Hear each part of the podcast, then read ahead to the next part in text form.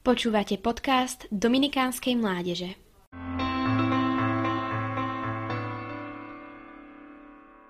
Určite to poznáme. Keď príde reč na čnosť čistoty, často pozorujeme, že ide o veľmi citlivú tému, o ktorej možno ani nechceme hovoriť. Taktiež sa často môžeme stretávať s názormi ľudí okolo nás, že cirkev nám nemá čo hovoriť do takýchto osobných a veľmi citlivých záležitostí, a oberať nás tak o slobodu.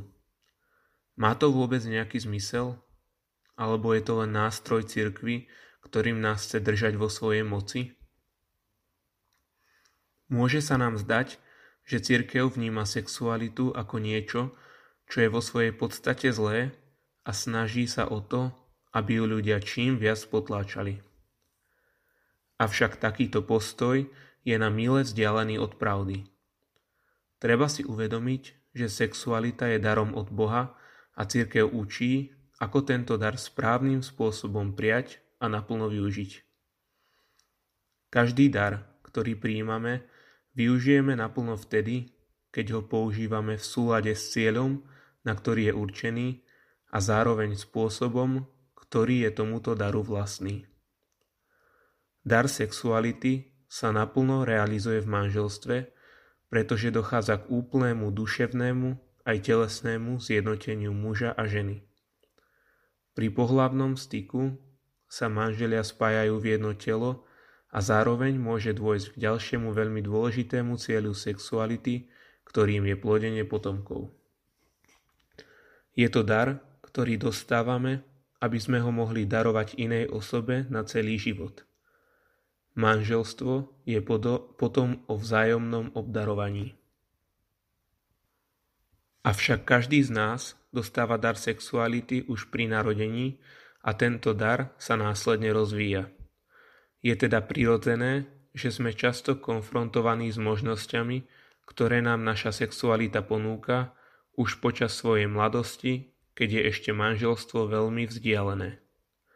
Práve v tomto období sme pozývaní k tomu, aby sme odolávali zdanlivým dobrám, ktoré v konečnom dôsledku prinášajú do života chaos a rozdelenie.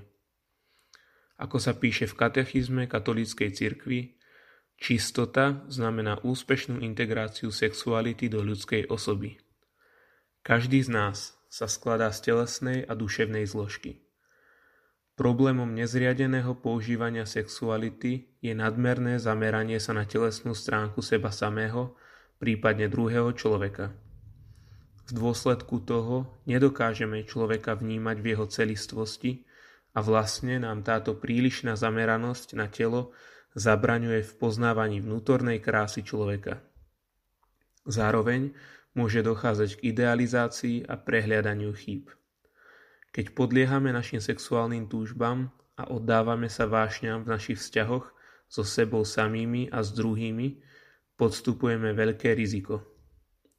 Môže sa stať, že ten najkrajší dar, ktorý môžeme dať nášmu budúcemu partnerovi alebo partnerke, stratíme niekde na ceste k nemu. Budúce manželstvo môže byť ovplyvnené tým, že sme vlastne pred manželstvom neboli verní, a časť zo seba sme zanechali niekomu inému, čím ochudobňujeme nášho budúceho partnera. Keď nás cirkev pozýva k čistote života, chce pre nás zabezpečiť plnosť radosti v oblasti sexuality.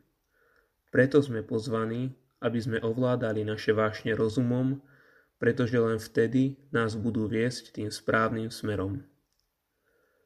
Zápas o čistotu je príliš náročná úloha na to, aby sme to zvládli osamote. Ale Kristus od nás nežiada nič, čomu by nám neponúkal potrebné milosti. Je to zápas na celý život, ale určite sa oplatí bojovať, aby sme nakoniec mohli naplno objaviť krásu daru sexuality v manželstve.